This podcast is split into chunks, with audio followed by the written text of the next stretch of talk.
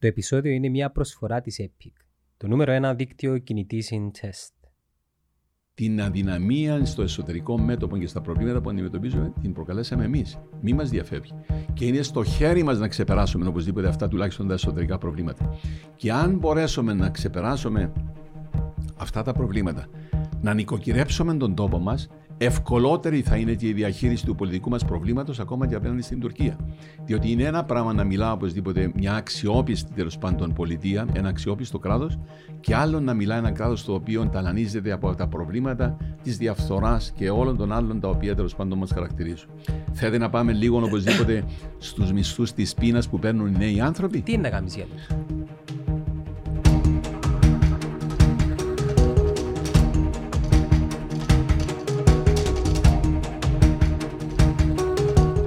κύριε Μάριε Ηλιάδη. Χαιρετώ. Καλωσορίζουμε. Χαιρετώ. Φανταστείς να βγεις πρόεδρος να το έχω τώρα. Ήρθε ο πρόεδρος της Κυπριακής Δημοκρατίας που το κανάλι. Γιατί να θεωρείτε οπωσδήποτε ότι έχει τόσο μεγάλη απόσταση ο πρόεδρος της Δημοκρατίας; Άνθρωπος είναι και αυτός. Και έτσι, αλλά... πρέπει, να, έτσι πρέπει να, να σεβόμαστε να και να συμπεριφερόμαστε. Α σου πω κάτι, κύριε Ηλιάδη. Να μου πεις, Μαρία είπαμε. Μάρια. Α, μπράβο. Επιτρέπετε. Να το εμπεδώσεις. Μάρια. Να λοιπόν, υπάρχουν κάποια ταμπού στην Κύπρο θεωρώ ότι λόγω της ε, μικρής κοινωνίας κρατούν κάποιες αποστάσεις ανθρώπων που συγκεκριμένα φάσματα ή πόστα εξουσίας mm. ή οτιδήποτε άλλο που ανθρώπους οι οποίοι πιθανόν να ε, μένουν μέρος του... Εμείς λέμε ότι είμαστε άνθρωποι των ανοιχτών οριζόντων. Είναι ποτέ δυνατόν να επιμένουμε στα στερεότυπα της προηγούμενης γενιάς, των προηγούμενων γενιών. Ξέρεις τι μου αρέσει. Η Αμερική δεν είναι το καλύτερο παράδειγμα. Ασφαλώς. Αλλά εκείνο που μου αρέσει, για παράδειγμα, στο δικό μας το κομμάτι, επειδή του είναι ένα podcast ή ένα show, είδα πολλές φορές πρόεδρο των Ηνωμένων Πολιτειών να πηγαίνει σε late night shows ή podcast και να αφομοιώνεται με το αφήγημα της εκπομπής. Και με το περιβάλλον μέσα στο οποίο βρίσκεται. Πολύ σωστά. Ναι, Κοίταξε καλά. αν σε ενδιαφέρει οπωσδήποτε να παρακολουθείς CNN Κυριακές απόγευμα 5 η ώρα. Παρακολούθα τον uh, Φαρέτ Ζακαρία, έναν δημοσιογράφο τρομερό, κατά τη γνώμη τη δική μου. Πώς συνομιλεί με ηγέτες οπωσδήποτε της Κίνας, της Ρωσίας, τον Biden, τον Αφ και πόση άνεση έχουν οπωσδήποτε στην επικοινωνία μεταξύ τους. Αυτά είναι πρότυπα. Για το αρχείο, εγώ είμαι δημοσιογραφό, είμαι δημιουργός περιεχομένου. Μάλιστα. Φυσικά έκανα λίγο τη μελέτη μου mm-hmm. και για σένα πρέπει να πάω πολλά πολλά πίσω. Πόσο πίσω δηλαδή; Ε, εντάξει, είσαι γέννημα του 1944. Βεβαίως. Είμαι 77 Έφτασες δεύτερο παγκόσμιο πόλεμο. Ε, τέλειωσες. Ε, τέλειωσε ο πόλεμος και γεννήθηκα. Δεν τον έφτασα. Ναι, ναι. Οι πρώτες σου αναμνήσεις σαν άνθρωπος. Ποια είναι η πρώτη από σου αναμνήση; Τη, από την πόλη της Λεμεσού, από όπου κατάγομαι, εν πάση περιπτώσει, τα γυμνασιακά χρόνια και τα, τα νεανικά τα χρόνια. Αν πάει πιο πίσω. Πόσο, πόσο πίσω; Νηπιαγωγείο. Νηπιαγωγείο, θυμούμαι τα Ποια είναι η πρώτη σου ανάμνηση. Ε, πρώτη ανάμνηση της ζωής σου. Πρώτο πράγμα. Επήραζα η δασκάλα μου στο νηπιαγωγείο. Ήμουν άτακτος, πολλά. Είσαι άτακτος; Πολλά. Είσαι χουλικανό. yes. Έκανα σου μπούλινγκ για το πράγμα; Όχι, δεν μου έκαμε κανένας και τέλειωσα το γυμνάσιο με πρώτη φορά παίρνοντας διαγωγή κοσμιοτάτη. Προηγούμενα ήταν κοσμία η διαγωγή μου, διότι με απέβαλαν από το σχολείο. Να. Ήμουν ε, προβληματικό παιδί και φτιάχναμε. Ενοχλάσαι το πράγμα; Και, όχι καθόλου. Όχι. Αλλά και ήμουν αντάρτης από τότε. Δεν δεχόμουν οπωσδήποτε την καταπίεση καμιάς μορφής. Και η σχολική εξουσία τότε ήταν καταπιεστική. Έχουμε ε, να πούμε πολλά τέτοια. ήμουν και εγώ λίγο χουλικανό και κάθε, κάθε Σεπτέμβρη, ξέρεις ήταν πολλά άλλο που μέσα μου, Μαρία μου. Ελαλούν, λοιπόν φέτος, να είμαι φρόνιμος, ε, θα με καλέσει η διευθύντρια, ούτε τη μαμά μου, ούτε τον παπά μου και δεν τα κατάφερνα. Τέλος του χρόνου. Ε, εγώ δεν είπα ποτέ μου έτσι πράγμα. Εγώ είπα ότι θα συνεχίσω να τακτώ και ατακτώ όλη μου τη ζωή. Και αυτό είναι προτέρημα. Και όταν πηγαίνουν τα μωρά στον Ολυμπιακογείο, δεν πρέπει να τα, να τα καταπιέζουμε για να τους ε, καταστήλουμε αυτή τη δυναμισ, το δυναμισμό που έχουν και την απειθαρχία που έχουν.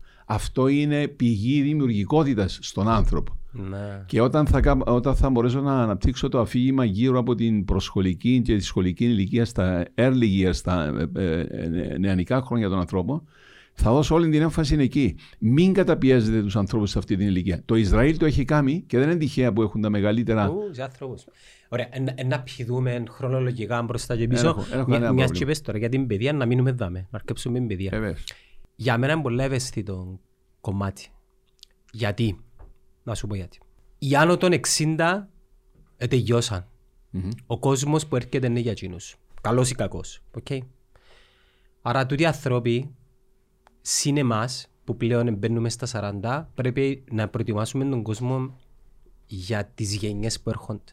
Μάλιστα. Και θεωρώ ότι η Κύπρος πρέπει να βασιστεί πάνω στην παιδεία και στους νεαρούς οι οποίοι ευελπιστώ να οδηγήσουν τη χώρα στο νέο κόσμο που έρχεται.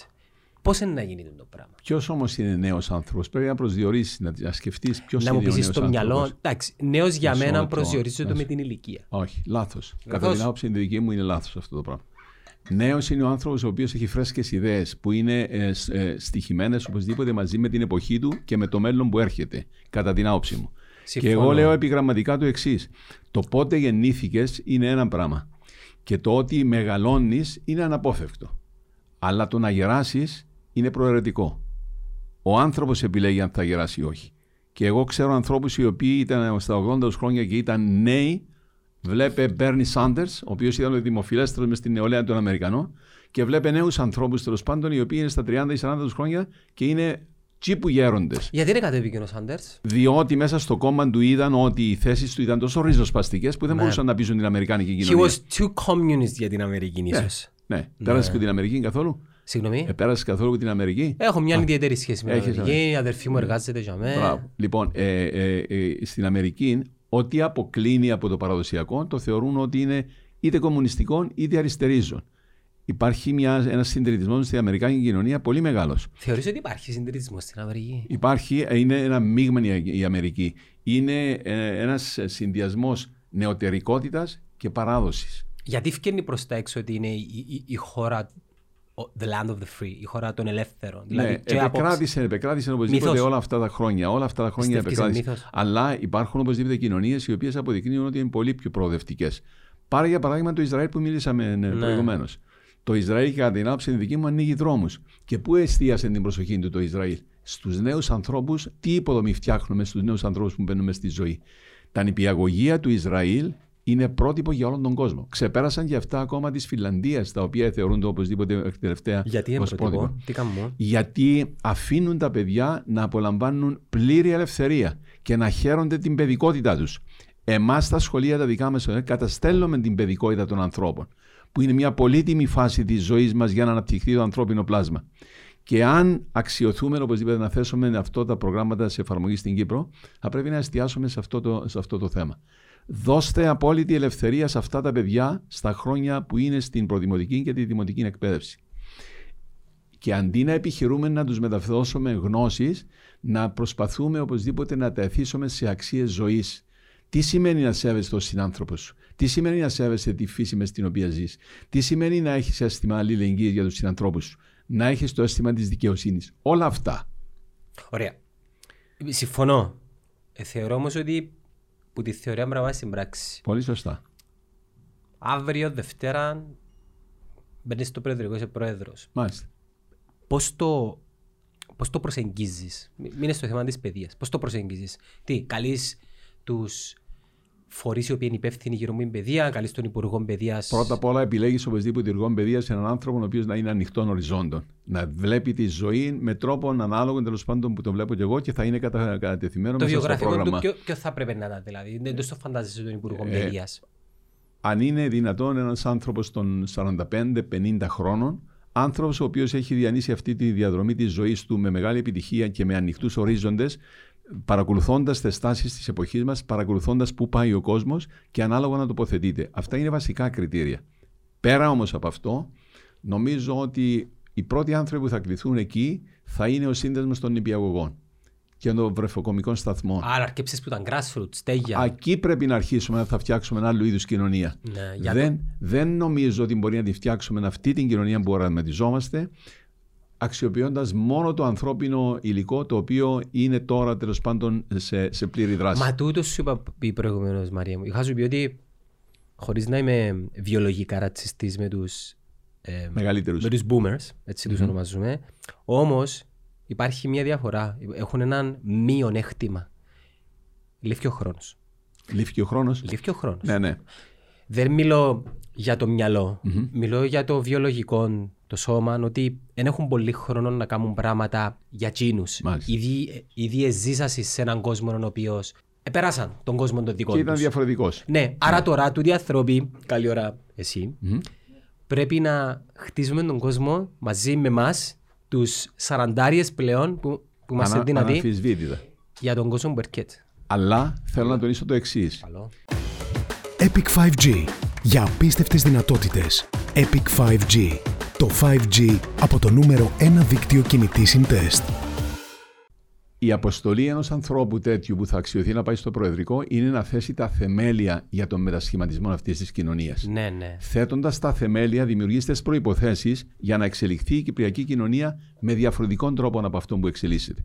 Για μένα δεν είναι νοητό σήμερα να υπάρχει ένας υπουργός παιδείας ο οποίος είναι τόσο ξεπερασμένος, ο οποίος καταδέχεται να σχίζει. Μιλούμε για τον πρόδρομο προδρόμο. Πρόδρομο, προδρόμο, ασφαλώς. Ναι. Ε, είναι ποτέ δυνατόν να δίνει οδηγίες να αφαιρούν σελίδες από βιβλία ιστορία, τα οποία τέλος πάντων είναι τεκμηριωμένα στοιχεία που περιέχονται σε ένα βιβλίο. Αυτά τα πράγματα είναι φαι- φαινόμενα, δείγματα σκοταδισμού και οπισθοδρόμησης. Τι να σου πω, απερίγραπτη πραγματικά. Ή για την περίπτωση με τον ζωγράφο τον... Επίσης, επίσης, με τον ζωγράφο που θέλησε να του ελέγξει οπωσδήποτε την Να σου πω προσωπική λίγο την ελευθερία. ηρωνία. Εγώ έχω πολλούς φίλους που το δημοκρατικό συνέγερμα. οκ; Και εγώ έχω. Η ειρωνεία, η ο- και είπα τους το ξεκαθαρά, λέω τους, ένα λεπτό ρε παιδιά. Ε, όταν έγιναν τα γεγονότα στη, στη Σαρλί, ε, δεν με το- δεν το όνομα, Στη Γαλλία. στη Γαλλία, Ναι, ναι, ναι, όπου μπήκαν οι ακραίοι μουσουλμάνοι και πυροβολήσαν τους δημοσιογράφους του, του Σάρλι, του περιοδικού. Μάλιστα. Okay. Ε, βάλαμε όλη την σημαία της Γαλλίας, φωτίσαμε το οίκημα μας και μιλήσαμε για ελευθερία. Ποια είναι η διαφορά με εκείνο που έκαμε ο, ο καθηγητής ο ζωγράφος; Βλέπεις κάποια διαφορά. Απλά αλλάξαμε λίγο το θρήσκευμα. Σωστό. Και έχει σημασία οπωσδήποτε να τοποθετήσει με τον ίδιο τρόπο ε, α, και όταν πρόκειται για χριστιανούς, αλλά είναι τους και, άλλους κάθετες; και όταν πρόκειται Α, sorry, νόμιζα και ξεχάσα. για, όταν πρόκειται και για ε, μουσουλμάνους. Δηλαδή έχουμε, νο- έχουμε χρέος να σεβόμαστε και τους μουσουλμάνους, κατά την άποψη την δική μου. Ε, η απόψη δική μου είναι που έχουμε χρέος να σεβόμαστε όλους τους ανθρώπους. Όλους τους άνθρωπους, αυτό εννοώ. Ακόμα και εκείνους που πιστεύω ότι γίνει επιπέθη. Ε, ε, αυτό εννοώ ακριβώς και νομίζω ότι όταν αναφέρθηκα προηγουμένως στην ανάγκη τε- μετάδοσης τε- του αισθήματος του σεβασμού στα νέα παιδιά, στα, στα, στα- στην προδημοτική και τη δημοτική εκπαίδευση, αυτό ακριβώς εννοούσα. Να εθιστεί ο, ο άνθρωπος από τα νεανικά του χρόνια να σέβεται τον συνάνθρωπο φράπε του. σου, Σε ευχαριστώ πολύ. παραδοσιακός. Σε ευχαριστώ πολύ. Όπως Ε, πάντα. Ε, και το φραπέ πιο νεανικό και το απολαμβάνω και εγώ. Αρέσκει σου παραπάνω το Βέβαια. φράιμπον καφέ; Ναι. Ε, πίνω και τα δυο. Αντρέη Και μου, δεν είναι αρέσουν και τα δικό δυο. σου. Στην υγεία σου και στην υγεία όσων μας ακούμε, ιδιαίτερα των νέων ανθρώπων. Να Που κάνουμε- είναι η να κα- αυριανή ελπίδα. Να, να, να, κάνουμε μια, να κάνουμε μια ευχή με τον καφέ.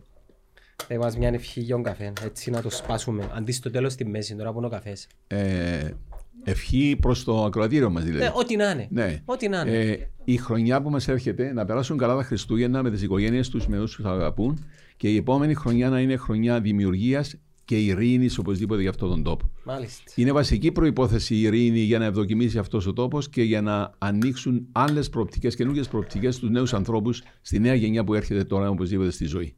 Μια χαρά. Και ε, λέγαμε για τον Υπουργό Παιδείας, ο οποίος δεν πληρεί τα δικά σου τα κριτήρια, Ναι. χωρίς να έχουμε την προσωπικά μαζί του. Δεν είναι προσωπικό, Ναι. είναι γνωστός μου, είναι φίλος μου. Εγώ θα έλεγα Ναι, ότι είναι να μην φίλος το μου. παίρνει προσωπικά. Αλλά νομίζω ότι είναι ξεπερασμένη η νοοτροπία της αντίληψης. Δεν είναι αυτά που χρειάζονται σε ένα Υπουργείο Παιδείας σήμερα. Άλλα προσόντα πρέπει να έχει.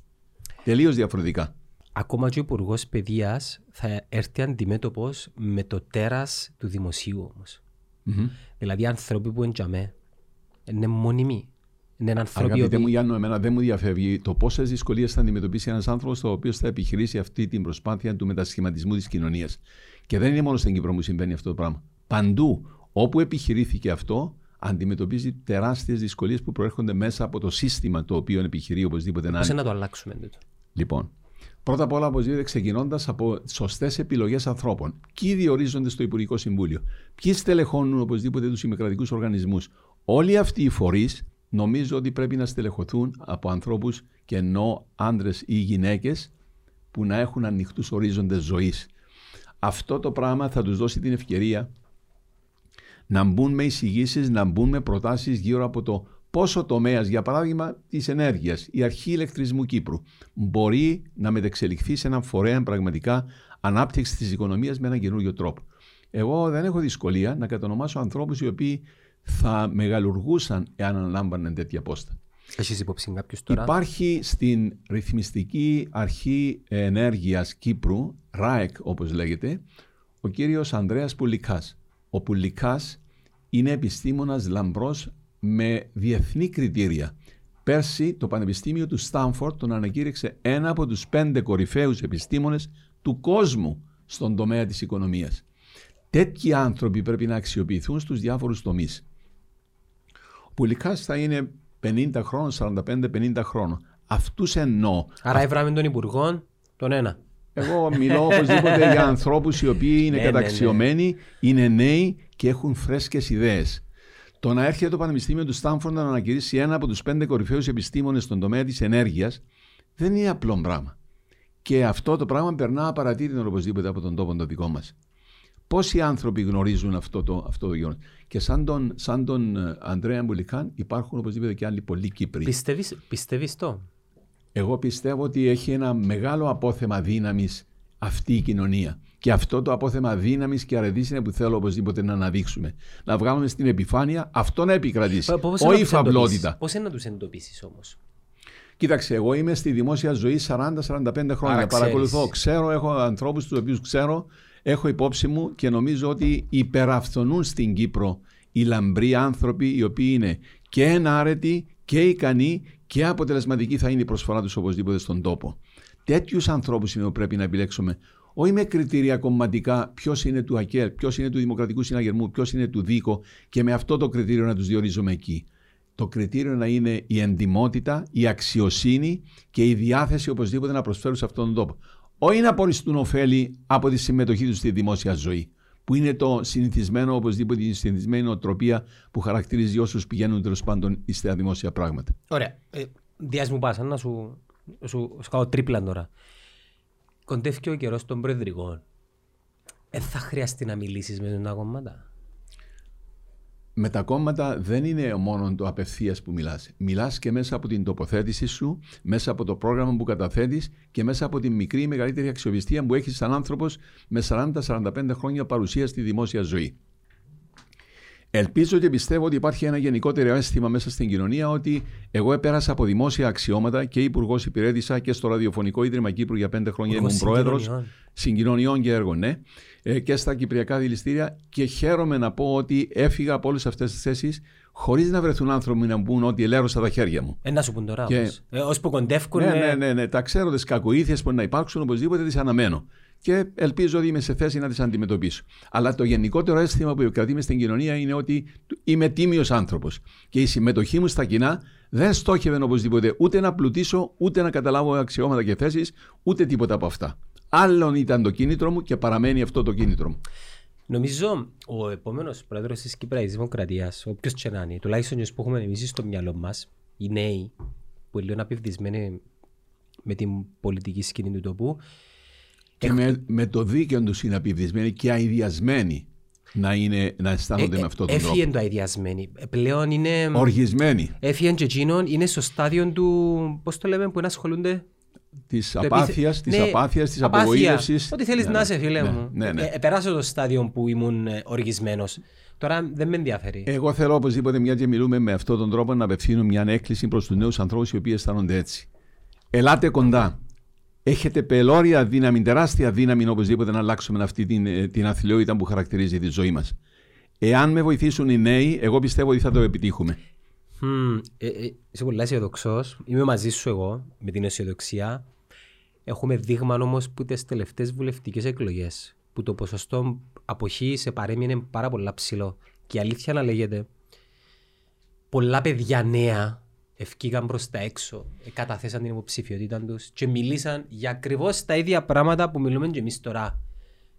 Την επομένη, στην κάλπη την Κυριακή, η κάλπη επιβράβευσε αυτούς που είναι εδώ και χρόνια αγκιστρωμένοι σε αυτό το σύστημα που μιλούμε. Πώς το βλέπεις εσύ να σηκώνεις τον κόσμο Οι και να βουλευτικές έρχεται μαζί εκλογέ, σου; οι βουλευτικές εκλογές, αγαπητέ Γιάννη, χαρακτηριζόντουσαν οπωσδήποτε ε, ε, από το, από το εξής. Δεν υπήρχε ουσιαστικά επιλογή, διότι οι άνθρωποι έπρεπε να ψηφίσουν κόμμα.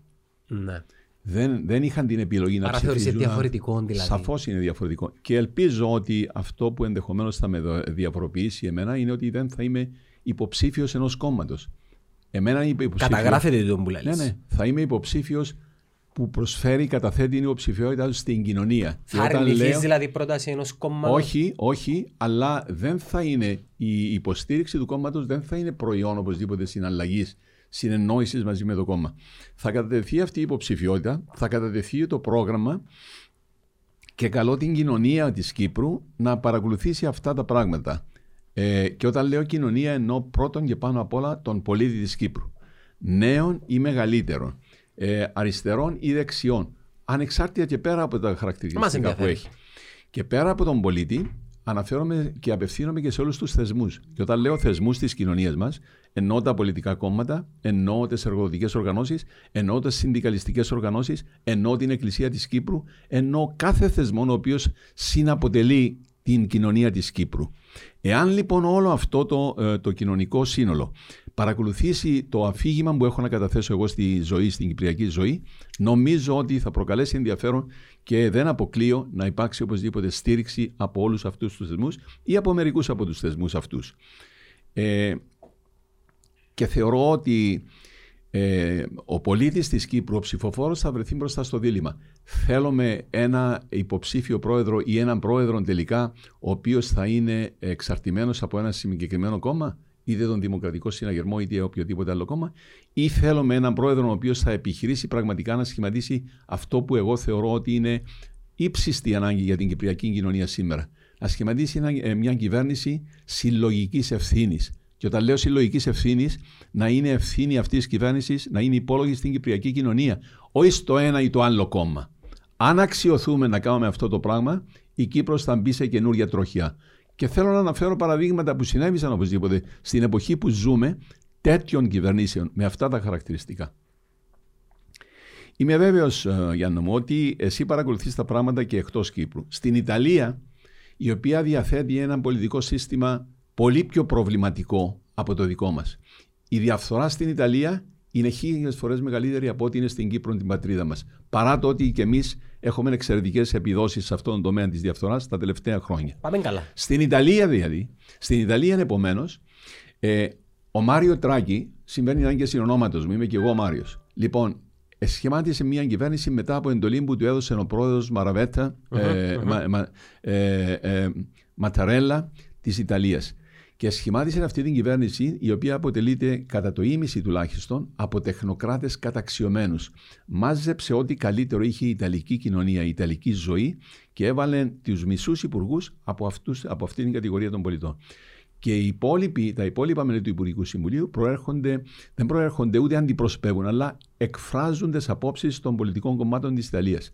Και άκουσον, άκουσον. Όλα τα κόμματα της Ιταλίας στηρίζουν οπωσδήποτε αυτή την κυβέρνηση.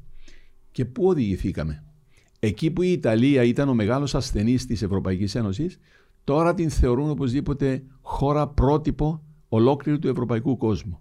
Γιατί η Κύπρος να μην μπορεί οπωσδήποτε να αξιωθεί, να έχει τέτοια Μπορεί, σχήματα; πολλ- εγώ, εγώ, εγώ πάντα λέω ότι η Κύπρος μπορεί να το κάνει πολλά πιο εύκολα επειδή είναι είναι μικρή χώρα και είμαστε πολύ Πο- ευέλικτοι. πο- πολύ σωστά. Και μπορεί να το κάνει. Και δεν είναι μόνο οπωσδήποτε η Ιταλία. Το γειτονικό μας Ισραήλ. Εννέα κόμματα μετέχουν σε μια κυβέρνηση η οποία άνοιξε το δρόμο για να πάει το Ισραήλ στην επόμενη ακόμη τέλος πάντων φάση της ιστορικής του διαδρομής. Εννέα κόμματα με διαμετρικά αντίθετες απόψεις. Και κατάλαβαν ότι η σύνθεση την σημερινή εποχή που ζούμε είναι πιο αναγκαία από τις βεβαιότητες και την ορθοδοξία του οποιοδήποτε κόμματος. Είτε λέγεται Δυσί, είτε λέγεται οποιοδήποτε κόμμα. Και μια και γίνεται αναφορά τέλος πάντων ε, στο Δυσί, θέλω να εκφράσω έτσι τη μεγάλη μου την αγεφύρωτη διαφωνία που αισθάνομαι, γιατί βγαίνουν εκπρόσωποι αυτού του κόμματος τώρα και λένε να διατηρήσουμε αυτό το οποίο πετύχαμε. Την σταθερότητα στην οικονομία, στην κοινωνία Ε, τι είναι να πει και το στην κάθε πολιτική. κόμμα, Μαρία; Τι είναι- Κοίταξε. Για μένα έπρεπε να πει να αναγνωρίσει πρώτα απ' όλα τα λάθη του. Ότι στην διακυβέρνησή μας συνέβησαν τραγικά για την πατρίδα μας πράγματα. Είναι ποτέ δυνατόν να έχει φτάσει η διαφθορά σε αυτό το σημείο και να λέμε ότι πρέπει να διατηρήσουμε αυτό το καθεστώς, ή τουλάχιστον θα πρέπει να διαφοροποιήσει τα πράγματα καθώ αφορά την διαφθορά, η οποία τέλος πάντων ενδυμεί πλέον. Είναι μέρος της ζωής μας, της καθημερινότητάς μας. Εγώ αυτά ανέμενα.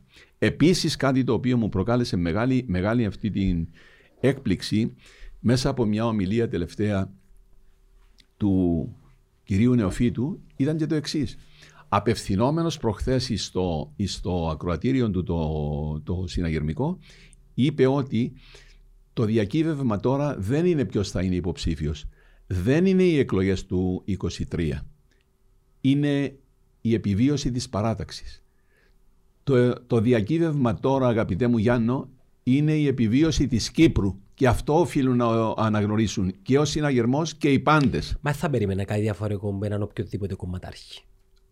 Κοίταξε. Ζούσε ε, αγέλε.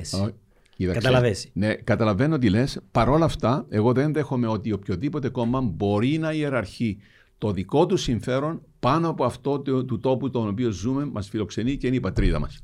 Για μένα έπρεπε πρώτο κριτήριο να είναι τι υπηρετεί τέλος πάντων την, την πατρίδα μας σήμερα και οι συνθήκες μέσα στις οποίες ζούμε, με την κατοχή της μισής μας πατρίδας, με τα παρακμιακά φαινόμενα που χαρακτηρίζουν την δική μας τη, τη, ζωή, την είναι στο εσωτερικό μέτωπο, για μένα είναι πιεστικό, οπωσδήποτε πιεστική ανάγκη να ιεραρχήσουμε την επιβίωση της Κύπρου, της κυπριακής κοινωνίας τώρα, όσο ποτέ άλλοτε, πάνω από οποιοδήποτε άλλο κριτήριο. Πιστεύεις ήρθαμε σε έναν τέλμα για πάρα πολλά θέματα τα οποία ταλανίζουν γενικά την Κύπρο; Θεωρείς ότι ας συνεχιστεί περαιτέρω την κατάσταση, πού να μας οδηγήσει.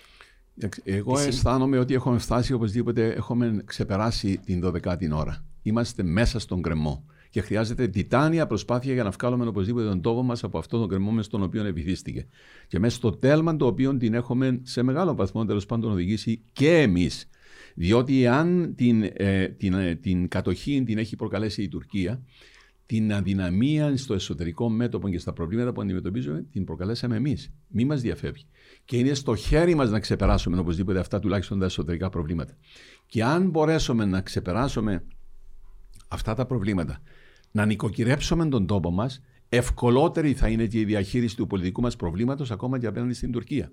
Διότι είναι ένα πράγμα να μιλά οπωσδήποτε μια αξιόπιστη τέλος πάντων πολιτεία, ένα αξιόπιστο κράτος, και άλλο να μιλά ένα κράτος το οποίο ταλανίζεται από τα προβλήματα της διαφθοράς και όλων των άλλων τα οποία τέλος πάντων μας χαρακτηρίζουν. Θέλετε να πάμε λίγο οπωσδήποτε στους μισθούς της πείνας που παίρνουν οι νέοι άνθρωποι; Τι είναι να κάνεις για Και πάλι θα έρθω οπωσδήποτε στο θέμα της ε, διαφθοράς. Όσο η διαφθορά βρίσκεται στα επίπεδα που βρίσκεται, δεν μπορεί τέλος πάντων να υπάρξει εξέλιξη ούτε και σε εκείνον τον τομέα. Και θα εξηγήσω Πώς γιατί. Πώ να με βοηθήσεις εμένα να δω τον πεθυκό δαμέ 30% παραπάνω από όσα μπορεί μια εταιρεία που τη στιγμή που η ίδια η εταιρεία βρίσκεται σε ένα σύστημα το οποίο ουσιαστικά έχει καμία βοήθεια. Και να σου πω ένα παράδειγμα και να το ξαναπώ. Πριν ένα χρόνο βγήκε κονδύλι άμεσης στήριξης πρόσληψης ατόμων λόγω της πανδημίας. Μάλιστα. Έχει ένα χρόνο ακόμα. Mm-hmm. Περιμένουμε να πιάσουμε. Εργοδοτήσαμε εμείς, χρησιμοποιήσαμε το σχέδιο εργοδοτήσαμε ένα άτομο και έχει ένα χρόνο περιμένουμε ακόμα να πιάνει τη στήριξη. Αυτό μας φέρνει οπωσδήποτε σε ένα άλλο θέμα της αφάνταστης γραφειοκρατίας που ακόμα χαρακτηρίζει το σύστημα και της απροθυμίας των ανθρώπων να δουν τι έγνοιες, τι αγωνίες, τα προβλήματα που αντιμετωπίζουν οι άνθρωποι που είναι, η οικονομική, είναι δημιουργοί της οικονομικής πρόοδου και να τους στηρίξουν αποφασιστικά. Πρέπει όμως να πούμε ότι σε αυτή την περίοδο της πανδημίας νομίζω έγιναν προσπάθειες και είχαν κάποιο αποτέλεσμα. Αναγκαστήκαμε. Αναγκαστήκαμε. Δεν έγιναν. Ναι, ναι. Αναγκαστήκαμε. Αναγκαστήκαμε, δεν είμαστε μόνο εμείς. Και η Ευρώπη αναγκάστηκε. Η κυρία Μέρκελ, η οποία αποχώρησε χθες από την εξουσία, μαζί με τον Σόιμπλε, τον τότε Υπουργό των Οικονομικών, ούτε να ακούσουν ήθελαν για να ομογενειοποιηθεί το, το, το, το, ο δανεισμός από την Ευρώπη ολόκληρη για να, να χορηγηθούν τέλος πάντων βοήθεια σε επιμέρους χώρες που αντιμετώπιζαν ακόμα μεγαλύτερα προβλήματα. Η Ελλάδα, η Ιταλία, η Πορτογαλία, οι χώρες γενικότερα του Ευρωπαϊκού Νότου. Μόνο όταν ήρθε η πανδημία, εδέησε και η κυρία Μέρκελ και ο κύριος Σόιπλε να υιοθετήσουν την ιδέα να δανειστεί η Ευρωπαϊκή Ένωση σαν σύνολο και να δίνει χορηγίες και βοηθήματα και δάνεια χαμηλότοκα στις επιμέρους χώρες.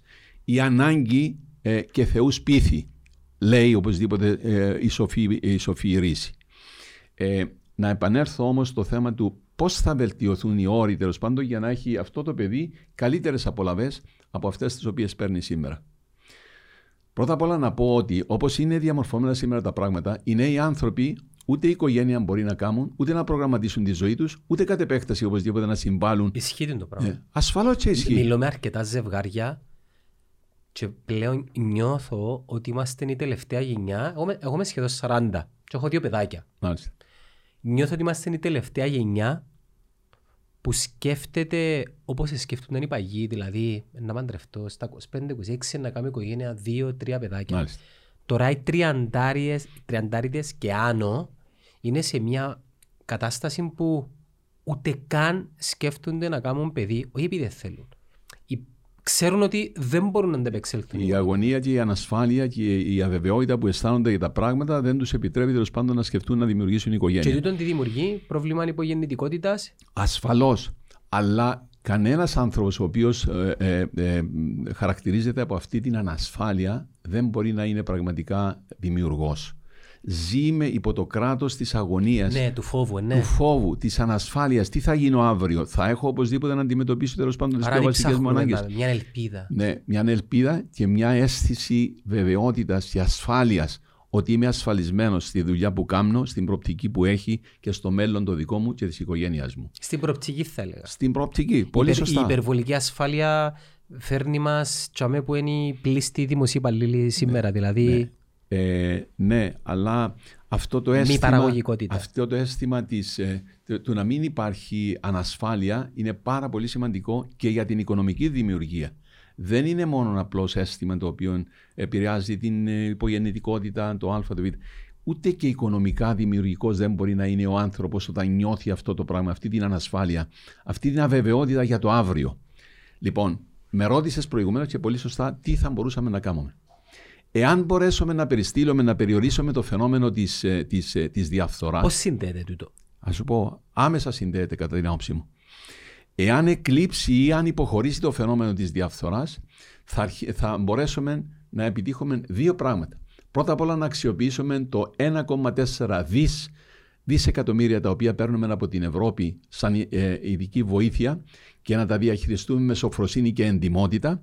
Και δεύτερο, και εξίσου σημαντικό, θα ανοίξει επιτέλους η οδός για τις ξένες επενδύσεις εδώ στον τόπο μας. Οι ξένες επενδύσεις τις κυνηγούν όλα τα κράτη σήμερα. Λοιπόν, οι ξένες επενδύσεις μαζί με την αξιοποίηση του 1,4 δισεκατομμυρίων ευρώ που παίρνουμε από την Ευρώπη μπορεί να δημιουργήσουν τις προϋποθέσεις για τη μετάλλαξη της Κύπρου και, στην, και την δημιουργία της Κύπρου σε μια χώρα πλοηγό της Ευρώπης Θεωρείς τον το ποσό δεν αξιοποιείται; Θεωρώ ότι εάν εμπλακούμε μέσα στις κομματικές αντιπαλότητες δεν θα μπορέσει να αξιοποιηθεί αυτό το ποσό με τον τρόπο που θα αξιοποιηθεί αν υπάρχει μια κυβέρνηση, ένα κυβερνητικό σχήμα το οποίο είναι αυτό που είπα προηγουμένως, συλλογικής ευθύνης. Να έχουμε ευθύνη απέναντι στην κυπριακή ζωή, απέναντι στον Κύπριο πολίτη και ιδιαίτερα απέναντι στη νέα γενιά των ανθρώπων. Εκεί πρέπει να εστιάσουμε την προσοχή μας. Στη νέα γενιά των ανθρώπων, γιατί εάν την ενεργοποιήσουμε αυτή τη γενιά των ανθρώπων, νομίζω ότι άλλο θα είναι το μέλλον της Κύπρου. Με λυπεί αφάνταστα το να βλέπω ανθρώπους οι οποίοι είναι νέοι, είναι, έχουν τη δυνατότητα να δημιουργήσουν και να είναι απαθείς ή να στέκουν απόμακροι από την πολιτική λειτουργία. Εγώ τους καλώ και με αφορμή, με την ευκαιρία αυτής της συνομιλίας, να ενεργοποιηθούν, να δείξουν το ε, τι μπορεί να προσφέρουν, τι μπορεί να κάνουν οπωσδήποτε για να μετασχηματίσουμε τον τόπο μας, την κοινωνία μας σε άλλου είδους κοινωνία. Και εμένα η φιλοδοξία μου είναι μια να την πω οπωσδήποτε και τώρα με αυτή την ευκαιρία. Δεν έχει κανένα λόγο η Κύπρος να αισθάνεται ότι μειονεκτεί είτε έναντι της Φιλανδίας είτε έναντι της Σιγκαπούρης. Η Κύπρος μπορεί να γίνει η Σιγκαπούρη της Ευρώπης. Το είχε μπει για πρώτη φορά ο, κα- μα- καλή του ώρα ο, ο Γιώργος ο Βασιλείου, το επαναλαμβάνω και εγώ 30 χρόνια, 25 ολόκληρα χρόνια μετά την δική του διακυβέρνηση. Η Κύπρος μπορεί και πρέπει να την κάνουμε οπωσδήποτε Σιγκαπούρη της Ευρώπης. Να μας ζηλεύουν όλοι οι Ευρωπαίοι. Ο Γιώργος Βασιλείου, επειδή θυμούμαι ήταν τα, ήταν τα πρώτα μου εφηβικά χρόνια, παιδικά όχι εφηβικά χρόνια, θυμούμαι ότι έφερε ένα διαφορετικό αέρα τότε. Σίγουρα. Ε, θεωρώ προσωπικά μεγαλώνοντας και παρακολουθώντας την πορεία του, έκαμε κάποια λάθη τα οποία έδωσαν την ευκαιρία στο Γλάφκο Κληρίδη να. Δεν κάνω λάθος. Γλάφκος Σωστό, Κληρίδης. σωστό, σωστό. Ο Γλάφκος Κληρίδης αναγνωρίζω ότι ήταν μια ιστορική φυσιογνωμία του, του τόπου, όμως ήταν περισσότερο κομματάρχης. Ο Γιώργος ο Βασιλείου, άποψη δική μου πάντα, θεωρώ ότι ε, ενέμπνεε έναν πιο επιχειρηματικό, έναν πιο μοντέρνο αέρα για την τότε εποχή. Τούτο θέλουμε και σήμερα. Όμως τι γίνεται τώρα; Το σήμερα με το τότε, η, το μοντέρνο, το κάτι νέο, είναι κάτι το οποίο δεν καταλαβαίνει το 90% της πολιτικής ηγεσίας. Για παράδειγμα, έχουμε τεχνολογία, έχουμε την ανάπτυξη της τεχνολογίας σε βαθμό που επηρεάζει ακόμα και το οικονομικό σύστημα το οποίο έρχεται, βλέπε κρυπτονομίσματα, βλέπε blockchain. Τούτα ούλα, ποιος είναι να μας καθοδηγήσει και να εντάξει την Κύπρο σε τούτον ούλον το Είναι χρέος της αυριανής κυβέρνησης και πολύ ορθά τα επισημαίνεις όλα αυτά. Πρώτα απ' όλα να κάνουμε οπωσδήποτε μια επισήμανση ε, που νομίζω ότι είναι σημαντική. Με βρίσκει σύμφωνο απόλυτα η άποψη σου, η εκτίμηση σου ότι ο Γιώργος Βασιλείου ήταν ένας άνθρωπος φωτισμένος, με ανοιχτό μυαλό, με το, μέλλον, με το βλέμμα του στραμμένο στο μέλλον παρά οπωσδήποτε Για το στην τότε. παράδοση. Για το τότε. Ναι. Σήμερα το μέλλον είναι διαφορετικό. Σωστά το επεσήμανες. Οι, οι όροι τέλος πάντων του 21ου αιώνα είναι πολύ διαφορετικοί από το τέλος του προηγούμενου αλλάζουν αιώνα. γρήγορα. Και πολύ γρήγορα, με ρυθμούς που δεν τους παρακολουθούμε. Δεν μπορούμε να τους παρακολουθούμε. Είναι απίστευτη ε, η, η επίπτωση και η επίδραση της τεχνολογίας πάνω στις ανθρώπινες κοινότητες, πάνω στις ανθρώπινες κοινωνίες. Να πω και δύο λόγια για τον Γλάφκο Κληρίδη. Πρώτα απ' όλα να τονίσω ότι τον θεωρώ έναν άνθρωπο εξαιρετικά τίμιο. Έδωσε ό,τι καλύτερο μπορούσε στον τόπο του, αλλά ήταν όπως είπες και εσύ, παραδομένος τέλος πάντων στις υπαγορεύσεις της κομματικής του ζωής. Ήταν κομματάρχης. Ήταν κομματάρχης. Ιστορική φιγούρα για την Κύπρο, αλλά κομματάρχης. Γι' αυτό εγώ επιμένω ότι σήμερα, λαμβάνοντας υπόψη αυτά τα οποία σου ανέφερα προηγουμένως, τις τεράστιες δυνατότητες που έχουμε μέσα από το 1,4 δισεκατομμύρια, σε συνδυασμό μαζί με την προοπτική διεθνών επενδύσεων στον τόπο μας, ανοίγεται νέα προοπτική για την ανε- μετεξέλιξη της κυπριακής κοινωνίας. Και εγώ καλώ τους νέους ανθρώπους ιδιαίτερα να παρακολουθήσουν αυτή τη δυνατότητα, να προσέξουν αυτό το μήνυμα το οποίο προσπαθώ να δώσω και στο βαθμό που είναι κατορθωτό να συστρατευτούν μαζί μας για να φέρουμε οπωσδήποτε αυτή την αλλαγή. Να τονίσω κάτι ακόμα για το θέμα της διαφθοράς. Διαφθορά για μένα, αγαπητέ Γιάννο, δεν είναι μόνο να μην κλέβεις χρήματα, ε, είναι να κλέβεις χρήματα. Είναι και να μην καταδέχεσαι να συμπεριφερθείς με τρόπο που, δα, που αδικείς ανθρώπους τους οποίους ενδεχομένως δεν γνωρίζεις. Όταν για να πιάσει δουλειά ένας άνθρωπος πρέπει να βάλει μέσο για να καταδέχεται να κάνει αυτά τα πράγματα, σημαίνει ότι είναι διεφθαρμένος. Ακολουθεί το σύστημα και διονύζει το σύστημα της διαφθοράς. Γι' αυτό, στην περίπτωση που θα με τιμήσει εμένα τέλος πάντων η κυπριακή κοινωνία, ε, οι άνθρωποι που θα έχουν την ευθύνη για, τη, για τις επιλογές, τα εκλεκτορικά σώματα κάθε είδους, θα πρέπει να τα, απο, ε, ε, τα απαρτίζουν ό,τι καλύτερο διε- διαθέτει αυτός ο τόπος. Δεν μπορεί να μπαίνουν σε τέτοια σώματα άνθρωποι οι οποίοι ικανοποιούν το κομματικό κριτήριο ή τις κομματικές σκοπιμότητες. Εμένα καταλαβαίνεις μέσα από αυτόν τον διάλογο ότι το όραμα μου, η ελπίδα μου είναι μια άλλη κοινωνία την οποία μπορούμε σιγά σιγά να δημιουργήσουμε. Και εάν αξιωθώ εγώ οπωσδήποτε αυτή την, ε, αν επιτύχω σε αυτή την προσπάθεια, θα κάνω ό,τι καλύτερο μπορώ για να δημιουργήσω τις προϋποθέσεις για να αναπτυχθεί στις δεκαετίες που, έρχεται, που, που μας έρχονται η Κύπρος με αυτόν τον τρόπο, πάνω σε αυτό το μοντέλο. Μπορείς να είσαι πιο συγκεκριμένος. Τι διαφορετικό είναι να κάνεις που τούτους ούλους που περάσαν... Σου απάντησα προ, προηγουμένως να το επαναλάβω. ε, ε, Πρώτα απ' όλα θα επιλεγούν άνθρωποι από όλο το φάσμα τέλος πάντων της κοινωνίας με κριτήριο την αξιοσύνη και την προσήλωσή τους στην Κύπρο και ιδιαίτερα στη νέα γενιά των ανθρώπων. Εάν μπορέσουμε να έχουμε τέτοιους ανθρώπους, ξεκινούμε οπωσδήποτε από μια πάρα, πάρα πολύ στέρεη βάση. Θα ακολουθήσει οπωσδήποτε μια σειρά από μέτρα τα οποία θα ενισχύσουν αυτή την προοπτική. Ε, μίλησα προηγουμένως τέλος πάντων για την αξιοποίηση των κοντιλιών. Μίλησα για τις επενδύσεις. Σήμερα βλέπω και παρακολουθώ ότι τρέχει και το Cyprus Invest, ο οργανισμό ο οποίο υπάρχει, να προσελκύσει επενδύσεις. Το πρώτο πράγμα που εξετάζουν οι πιθανοί, οι ενδυνάμοι επενδυτές είναι ποιο είναι το καθεστώς της χώρας από πλευράς τέλος πάντων ε, διαφθοράς, από πλευράς διαπλοκής και όλα αυτά τα πράγματα. Και αποθούνται όταν βλέπουν ότι δεν λειτουργούν ικανοποιητικά τα πράγματα και με τρόπο αξιοκρατικό. Επομένως, εάν μπορέσουμε να καταστήλουμε αυτό το φαινόμενο της διαφθοράς, θα ανοίξουμε άλλους δρόμους για τις διεθνείς επενδύσεις, οι οποίες είναι εκ των όνου κάνευ σήμερα για να πάει μια χώρα οπωσδήποτε μπροστά. Για να κάνει το μεγάλο άλμα προς τον νέο πολιτισμό της τέταρτης βιομηχανικής επανάστασης, όπως αποκαλείται, ε, και να εξασφαλίσει το μέλλον των νεότερων γενιών ιδιαίτερα. Να σου πω τι άλλο πρέπει να κάνεις. Να μου πεις, και εγώ είμαι ανοιχτός σε ιδέες, όχι μόνο από σένα, αλλά και από οποιοδήποτε συμπολίτη μου. Λοιπόν, για να έρθει μια εταιρεία επενδύσει σε μια χώρα, ναι, βλέπει και το corruption index, όπως λέγεται στα αγγλικά. Πολύ σωστά. Βλέπει όμως και παράγοντες οι οποίοι να τη βοηθήσουν και την ίδια να αναπτύξει το πιο δημονικό μοντέλο της. Και το πιο σημαντικό είναι η αξιοποίηση γηγενές εργατικού προσωπικού. Λοιπόν, οι εταιρείες οι οποίες και δείχνει το που το Fortune 20 των εταιρεών, το παγκόσμιο, οι οποίες να οδηγήσουν τον κόσμο στο επόμενο επίπεδο, και ότι τον άλλαξε με τη δεκαετία του 90, αν δεις στι top 20, είναι οι εταιρείες τεχνολογίας. Πολύ σωστά. Οι εταιρείες τεχνολογίας τι χρειάζονται, χρειάζονται ανθρώπινο δυναμικό. Ιστερούμε σε αυτό το κομμάτι. Και σε ποσότητα, αλλά και σε ποιότητα. Και νομίζω ότι δύο πράγματα οφείλουμε να κάνουμε. Πρώτον, πρέπει να συστρατεύσουμε και να φέρουμε με, με κάθε κόστος, δεν ξέρω πώς να το κάνουμε, Να επαναπατρίσουμε τους οπωσδήποτε. παιχταράε μας πίσω. Πολύ σωστά. Εμένα προσωπικά λυπήμαι επειδή ξέρω ότι υπάρχουν. Δεν μπορείς να φανταστείς, Μαρία μου. Απίστευτοι άνθρωποι, τους οποίους εκλε... σε εισαγωγικά εκλέψαν μας τους. Αμερική, Βερολίνο, παντού. Απίστευτοι άνθρωποι. Τούτους, Καναδά, ε, ε, μόνο στο μυαλό μου ήρθαν μου τρία παραδείγματα από κλειστό μου κύκλο. Τούτους τους ανθρώπους πρέπει με κάποιον τρόπο να τους φέρουμε πίσω. Και τούτοι οι άνθρωποι για να επιλεχτούν από άλλες πιο ανεπτυγμένες χώρες που μας αποδείξαν ότι είναι ικανό, ε, ε, έχουν Πολύ είναι σωστά. πιο ικανοί που μας. Πολύ Αυτό είναι το σωστά. πρώτο. Επειδή δεν έχουμε τον χρόνο να αναπτύξουμε τις νέες τις γενιές. Δηλαδή ο, δεκα, ο δεκάχρονος σήμερα θέλει μια δεκαετία. Και ταυτόχρονα να πάμε να επενδύσουμε στρατηγικά σε, τούτο, σε τούτα τα παιδιά και να πούμε ρε παιδιά, τα επόμενα δέκα χρόνια τι είδους ανθρώπους θέλουμε; Θέλουμε computer engineers, θέλουμε δεν ξέρω, ζωγράφους, θέλουμε δικηγόρους, λέω μάλιστα, τώρα. Μάλιστα, μάλιστα, μάλιστα. Πολύ σωστά το επισημαίνεις. Να κάνω πρώτα απ' όλα τέλος πάντων μια ε, διαφοροποίηση από τη δική σου τοποθέτηση. Λες ότι δεν έχουμε ανθρώπινο δυναμικό αυτό το οποίο να αξιοποιήσουν τυχόν ξένες εταιρείες που θα έρθουν να επενδύσουν. Νομίζω κάνει λάθος, Γιάννο.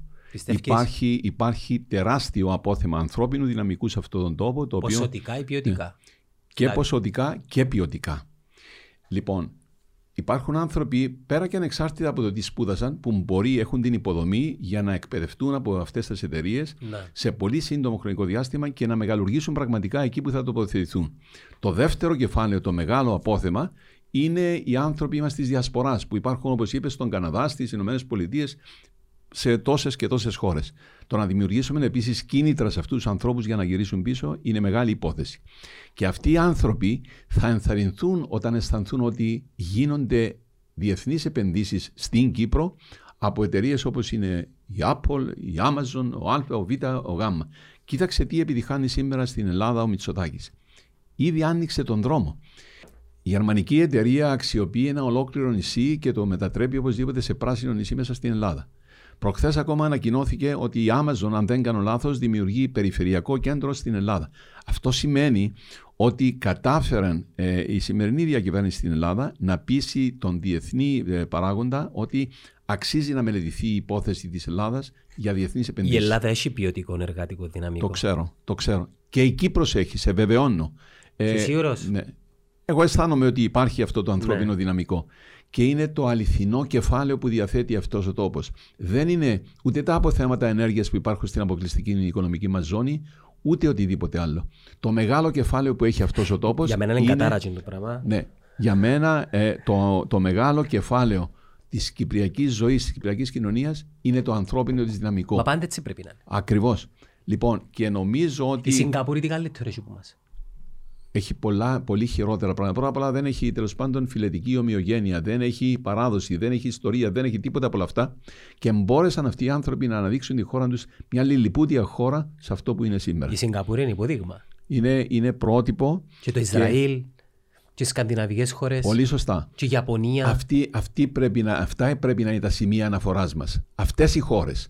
Και δεν βλέπω κανέναν λόγο γιατί να μην μπορέσει να μην αξιωθεί η Κύπρος να οδηγηθεί και να ακολουθήσει οπωσδήποτε Ξέρεις, αυτόν τον πάντα τρόπο. λαλούν εγώ και να, και να, να ανακαλύψει κάποιος την ταχυνοπίτσα. Πολύ σωστά. Πάμε να κοπάρουμε τα καλύτερα συστατικά από κάθε τομέα μιας χώρας. Πολύ Για σωστά. παράδειγμα, Πολύ παιδεία. σωστά. Μάλιστα. Λέω τώρα, διόρθως με, αν κάνω λάθος. Πάμε να δούμε το σκανδιναβικό το μοντέλο. Ναι. Ακούω, διαβάζω ότι πρόκειται για ένα μοντέλο το οποίο σε χώρες οι οποίες τα επίπεδα ευτυχίας είναι χαμηλά λόγω καιρού, επενδύουν πάνω στην εσωτερική εμ, Ικανοποίηση των ικανοποιη- ανθρώπων. Την εσωτερική, επειδή δεν έχουν ήλιο. Σωστό. Και ο Σωστό. ήλιος, ο ήλιος καταρχάς ε, με φυσικό τρόπο παράγει μια βιταμίνη, την βιταμίνη ε, D ή C, δεν ξέρω, να μας διορθώσουν τώρα στα σχόλια. Ναι, ναι. Τούτια- τού- Τούτα τα συστατικά κάνουν τους ανθρώπους να είναι πιο... Ναι, η ναι. έλλειψη του της βιταμίνης να είναι πιο κλειστή, γκρίζη.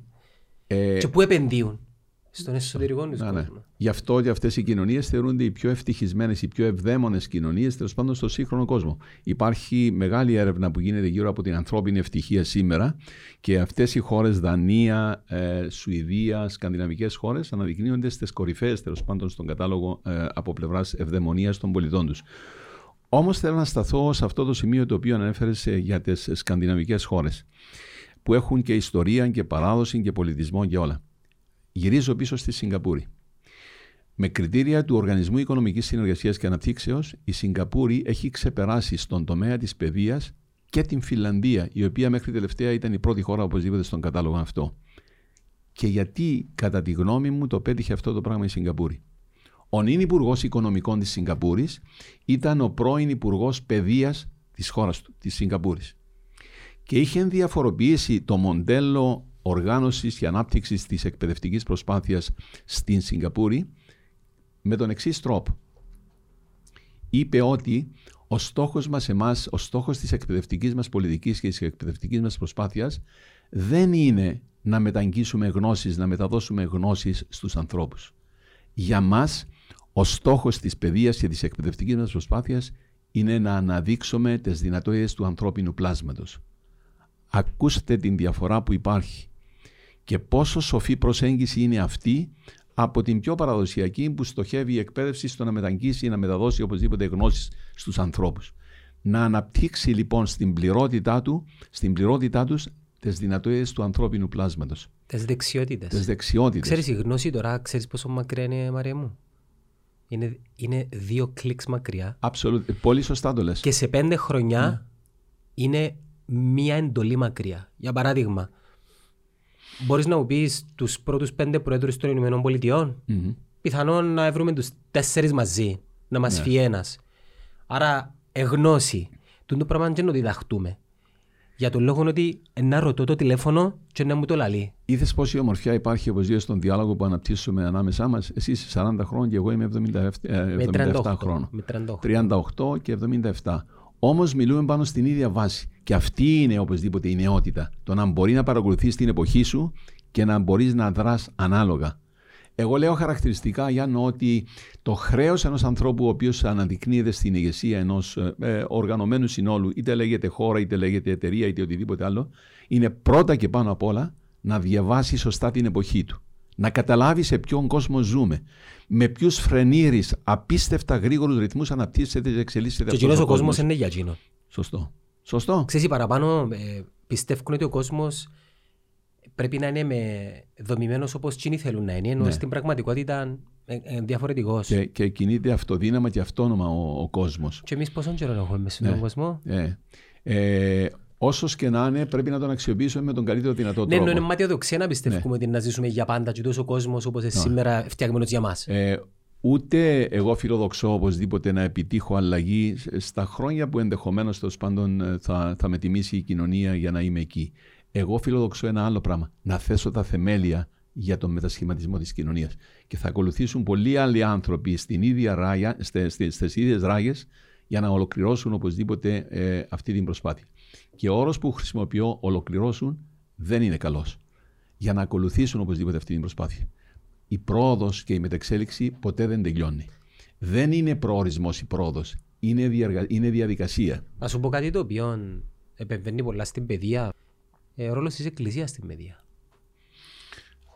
Ε, μια και το φύγει, θα σου πω τις απόψεις μου για την Εκκλησία. Εγώ θεωρώ ότι είναι ένας πολύτιμος θεσμός μέσα στην κοινωνία και το χρέος της πολιτείας αυτής είναι να εργαστεί συνειδητά και μεθοδικά για να δημιουργήσει άλλου είδους σχέση ανάμεσα πολιτεία και Εκκλησία.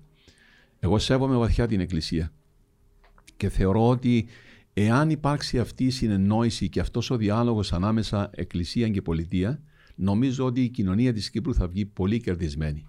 Προχθές ήταν εδώ ο Πάπας, ο οποίος μιλούσε εκ μέρους τέλος πάντων της...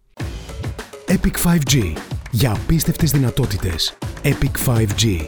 Το 5G από το νούμερο 1 δίκτυο κινητής συντεστ. Ε, της Καθολικής Εκκλησίας. Εγώ είχα γράψει ένα άρθρο και είπα ότι αυτός ο άνθρωπος είναι απίστευτα φωτισμένος. Γιατί δεν μπορούμε και εμείς να έχουμε έναν τέτοιο αρχιεπίσκοπο; Ε, ο, ο, συγγνώμη, να μιλήσω εγώ για σένα. Μπορεί να με θες να πεις. Τούτος ο άνθρωπος δεν ξέρω το, το πολιτικό πλαίσιο ή τα politics γύρω από το, και το Βατικανό. Να τον κρίνω την εικόνα που εκπέμπει και να με ενδιαφέρει. Εκπέμπει μια εικόνα αγάπης. Τα λόγια Μπράβο. του είναι λόγια Μπράβο. τα οποία ε, Αγγίζουν κάθε αγγίζουν άνθρωπο. τον άλλον. Πολύ οι, δι- σωστά. οι δικοί μας εκπέμπουν ρητορική μίσους. Μίσους. Αυτό εννοώ, αγαπητέ γιατί οι Γιάννο. δικοί μας είναι έτσι. Αυτό, ο Άννα Μαυριανός, πρόεδρος της Δημοκρατίας, συνομιλήσει με την Εκκλησία της Κύπρου με ένα διαφορετικό τρόπο. Και Να- μπορέσει, να τον αλλάξει, Μαρία. και μπο- θα, αλλάξει, θα αλλάξει οπωσδήποτε όχι ο ίδιος, αλλά γενικά η όλη συμπεριφορά και της Εκκλησίας και της Πολιτείας. Εγώ δεν πιστεύω στην ανταγωνιστική σχέση ανάμεσα Πολιτεία και Εκκλησία. Είναι θεσμοί οι οποίοι πρέπει να είναι ευθυγραμμισμένε ευθυγραμμισμένες οι προσπάθειες που κάνουν για το καλό του ανθρώπου, για το καλό της κοινωνίας. Και εγώ εκτιμώ ότι υπάρχουν τέτοιες δυνατότητες. Προχώρησα προχθές σε μια εκπομπή που είχα κάνει στο ΡΙΚ και κατέθεσα και την εξής πρόταση. Υπάρχει, όπως είναι γνωστό, ο διαθρησκευτικός διάλογος, ο οποίος αναπτύσσεται ανάμεσα στους καθολικούς, στην Ορθοδοξία και στην Αγγλικα- Αγγλικανική Εκκλησία. Πρότεινα λοιπόν το εξής. Γιατί αυτοί οι τρεις ιεράρχες, οι τρεις προκαθήμενοι των τριών εκκλησιών, Καθολικισμού, Ορθοδοξίας και Προτεσταντισμού, δεν αναλαμβάνουν την πρωτοβουλία να προτείνουν στην Ευρωπαϊκή Ένωση, στην ηγεσία της Ευρωπαϊκής Ένωσης, την εγκαθίδρυση ενός διαλόγου γύρω από τα μεγάλα θέματα που ταλανίζουν τον ευρωπαϊκό κόσμο και την παγκόσμια κοινωνία των ανθρώπων. Ξέρεις ότι ο Οικουμενικός Πατριάρχης θεωρείται και αποκαλείται πράσινος πατριάρχης. Είναι άνθρωπος ο οποίος τα τελευταία 20 χρόνια πρωτοπορεί στην ιδέα να διαφυλάξουμε τον πλανήτη Γη, την πατρίδα όλων μας. Αυτή η σοφία, πλάι στη σοφία την οποία κατέθεσε και ο Πάπας που ήταν προχθές εδώ, γιατί να μην είναι αντικείμενο διαλόγου οπωσδήποτε με τις πολιτικές ηγεσίες της Ευρωπαϊκής Ένωσης; Εγώ νομίζω ότι ο μέσος Ευρωπαίος πολίτης θα έβγαινε κερδισμένος αν υπήρχε αυτός ο διάλογος. Πρώτα απ' όλα θα επιτυχάναμε αυτό το οποίο εγώ αποκαλώ καταλλαγή. Να χαμηλώσουν οπωσδήποτε οι τόνοι, να συνομιλήσουν οι άνθρωποι, να βρουν κοινό έδαφος. Η εποχή μας είναι η εποχή της σύνθεσης. Δεν είναι η εποχή οπωσδήποτε των ακραίων βεβαιοτήτων που χαρακτηρίζουν είτε τη μια είτε την άλλη πλευρά. Αν αυτά τα πράγματα μπορέσουν να αποτελέσουν την βάση ενός διαλόγου ανάμεσα στην, ε, στην πολιτική ηγεσία και στην θρησκευτική ηγεσία του ευρωπαϊκού τουλάχιστον χώρου, νιώθω ότι θα είναι κερδισμένη τέλος πάντων η, η, ε, η κοινωνία συνολικά. Εμπιστεύεις ότι η Εκκλησία ανεκατώνεται πολλά και από την Ισπερνών. Θεωρώ, θεωρώ ότι πολλές φορές κάνει άστοχες παρεμβάσεις η Εκκλησία σε θέματα τα οποία δεν είναι της αρμοδιότητας. Και το να συνειδητοποιήσουν οι ιεράρχες ότι υπάρχουν θέματα τα οποία είναι έξω από, το, από την δική τους εμβέλεια ενδεχομένως, θα είναι προς όφελος της Κύπρου. Αλλά αυτό το πράγμα δεν θα τους το επιβάλλει κανείς. Μόνο μέσα από τον διάλογο, κατά την άποψή μου, μπορεί οπωσδήποτε να το επιτύχεις. Και δεν είναι λίγες οι περιπτώσεις όπου τέτοιοι ιεράρχες ε, αξιώθηκαν τέλος πάντων να συνεισφέρουν ουσιαστικά στην ανάπτυξη των κοινωνιών τους. Θέλω να δώσω ένα παράδειγμα. Υπάρχει στην Αλβανία ο Αναστάσιος, ο οποίος είναι ο Αρχιεπίσκοπος Αλβανίας για τους χριστιανούς. Εδώ και πολλά χρόνια, εδώ Ναι. και 20-25 χρόνια. Πριν από λίγα χρόνια, πριν από 8-10 χρόνια, τέθηκε θέμα να μετατεθεί ο Αναστάσιος στην Ελλάδα και να αναλάβει οπωσδήποτε συγκεκριμένη επισκοπή. Ξεσηκώθηκε κύμα διαμαρτυριών στην Αλβανία. Ξέρεις από ποιους; Από τους μουσουλμάνους. Επειδή τον θεωρούν έναν άνθρωπο σοφό, έναν άνθρωπο ο οποίος προάγει τα συμφέροντα τέλο πάντων της, της αλβανικής κοινωνίας, Πέρα και ανεξάρτητα από το αν είναι χριστιανοί, μουσουλμάνοι ή Ξέρεις, οτιδήποτε άλλο. ε, τα άκρα στην Αλβανία είναι πολλά έντονα. Το γνωρίζω. Αλλά ακούστε το Δεν ήξερα παράδειγμα το- αυτό. δεν ήξερα το. Να ξεσηκωθούν οι μουσουλμάνοι να διαμαρτύρονται για να μην φύγει ο Αναστάσιος από την χώρα τους. Αυτή είναι η ηγεσία. Αυτοί οι άνθρωποι είναι που καταξιώνονται πρώτα και πάνω απ' όλα στις συνειδήσεις αυτών που είναι στην αντίπερα ή σε μια διαφορετική τέλος πάντων κατάσταση.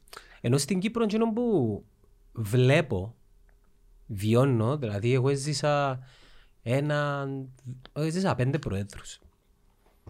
Αν εξαιρέσω τον Γιώργο Βασιλείου, επειδή ήμουν πολλά νεαρός και πιθανόν να είμαι και λίγο προκατελημένος επειδή η οικογένεια μου εστηρίζει τον, πολιτικά τότε, νιώθω ότι ο εκάστοτε πρόεδρος της Κυπριακής Δημοκρατίας και τον που είχα πει προηγουμένως πρώτα ήταν κομματάρχης και μετά πρόεδρος όλων. Και όταν λέω πρόεδρος όλων, όταν κάποιος εκλεγεί πρόεδρος, πρέπει να είναι πρόεδρος και των ακελικών και των ε, συνεγερμικών, Πολύ σωστά το λες. ακόμα Πολύ σωστά. και των ελαμίτων.